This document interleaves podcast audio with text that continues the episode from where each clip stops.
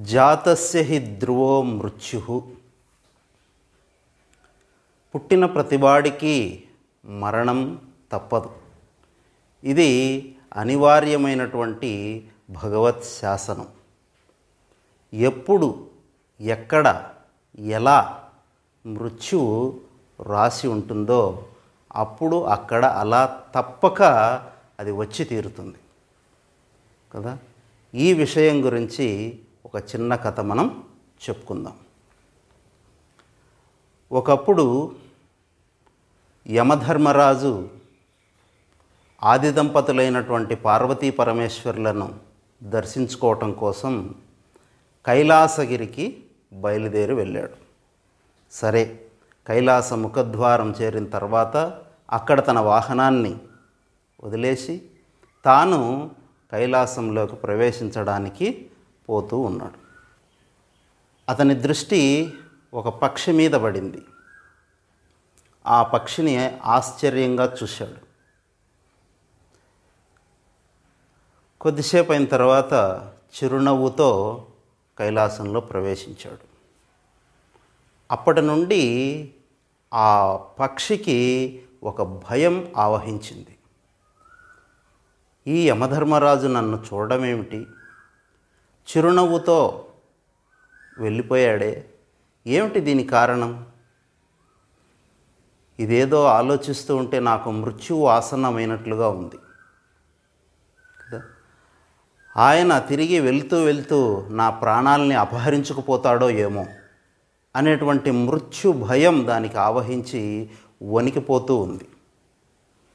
అది సరిగ్గా అలాంటి సమయంలోనే శ్రీ మహావిష్ణువు కూడా పరమేశ్వరుని దర్శనార్థమై కైలాసగిరికి వచ్చేశారు.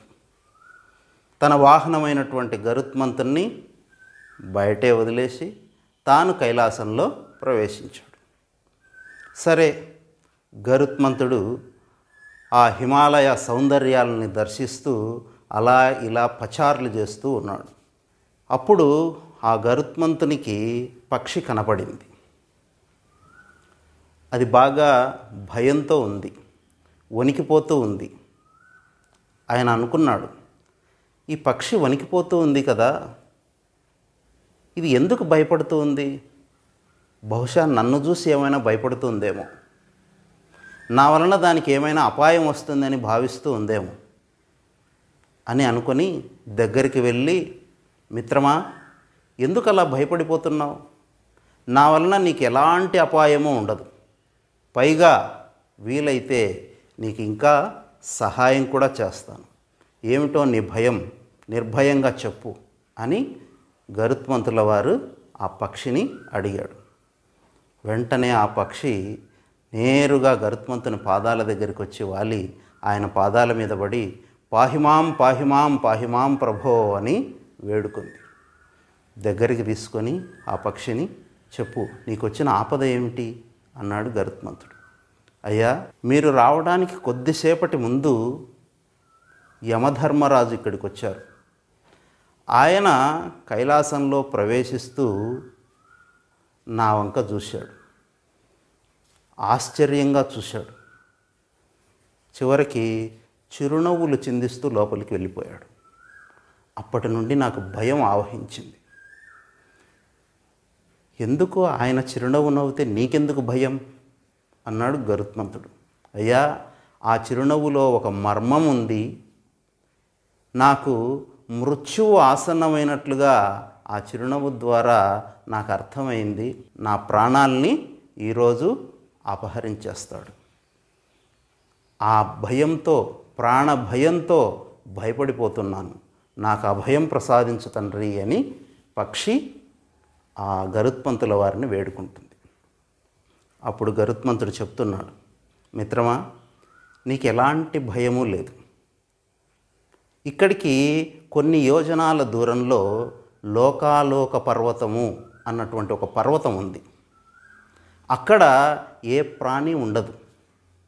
అక్కడ ఎవ్వరూ రారు. అది ఒక రహస్యమైనటువంటి ప్రదేశం. అలాంటి ప్రదేశానికి నిన్ను నేను తీసుకెళ్ళి అక్కడ వదిలిపెట్టి వస్తాను. అక్కడ నువ్వు ఉన్నంత వరకు నిర్భయంగా యథేచ్ఛగా ఉండవచ్చు అని చెప్పి ఆ పక్షిని తన వీపు మీద కూర్చోబెట్టుకొని నేరుగా ఆ లోకాలోక పర్వతానికి తీసుకెళ్ళి అందులో ఒక గుహలో ఆ పక్షిని వదిలి మిత్రమా ఇక్కడ కావలసినటువంటి పండ్లు ఫలాలు నీకు ఆహారంగా దొరుకుతాయి. వాటిని ఆరగిస్తూ ఈ పర్వతం మీద యథేచ్ఛగా హాయిగా జీవించు. నీకే భయమూ లేదు అని చెప్పి అక్కడి నుండి నేరుగా మళ్ళీ కైలాస పర్వతానికి వచ్చి ఆ కైలాస ముఖద్వారం దగ్గర తన ప్రభు యొక్క రాక కోసం ఎదురు చూస్తూ నిలబడ్డాడు. ఇంతలో యమధర్మరాజు బయటకు వచ్చాడు బయటకు వచ్చి నేరుగా చూశాడు. ఆ పక్షి ఉన్నటువంటి ప్రదేశాన్ని. అక్కడ పక్షి లేదు.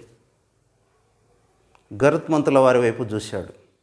అయ్యా పక్షిరాజా ఇక్కడ ఒక చిన్న పక్షి ఉండాలి కదా అది ఏమైంది అని అడిగాడు. అప్పుడు గరుత్మంతుడు అంటున్నాడు పక్ష నాకేం తెలుసు? ఎన్నో పక్షులు వస్తూ ఉంటాయి మళ్ళీ ఎగిరిపోతూ ఉంటాయి. ఏ పక్షో నువ్వు ఏ పక్షిని చూసావో నాకేం తెలుసు స్వామి? అని అన్నాడు.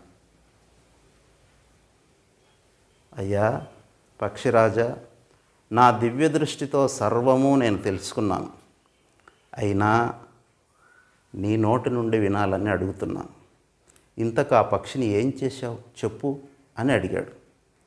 అప్పుడు ఉన్న విషయం అంతా చెప్పాడు గరుత్మంతుడు. చెప్పి అయ్యా ఇంతకీ ఆ భయానికి కారణం ఆ చిన్న పక్షి యొక్క భయానికి కారణం తమరి ఆశ్చర్యకరమైనటువంటి చూపు తమరి చిరునవ్వు. వాటి యొక్క మర్మం ఏమిటి తెలుసుకోవాలని నాకు అనిపిస్తోంది దయచేసి సెలవియండి అని గరుత్పంతుల వారు యమధర్మరాజును అడిగాడు. అప్పుడు చెప్తున్నాడు ఆయన అయ్యా నేను లోపలికి వెళుతూ వెళ్తూ అలవోకగా అలా చూశాను. చూసినప్పుడు నా దృష్టిలో ఆ పక్షి కనపడింది. దాని జాతకమంతా నాకు స్ఫురించింది.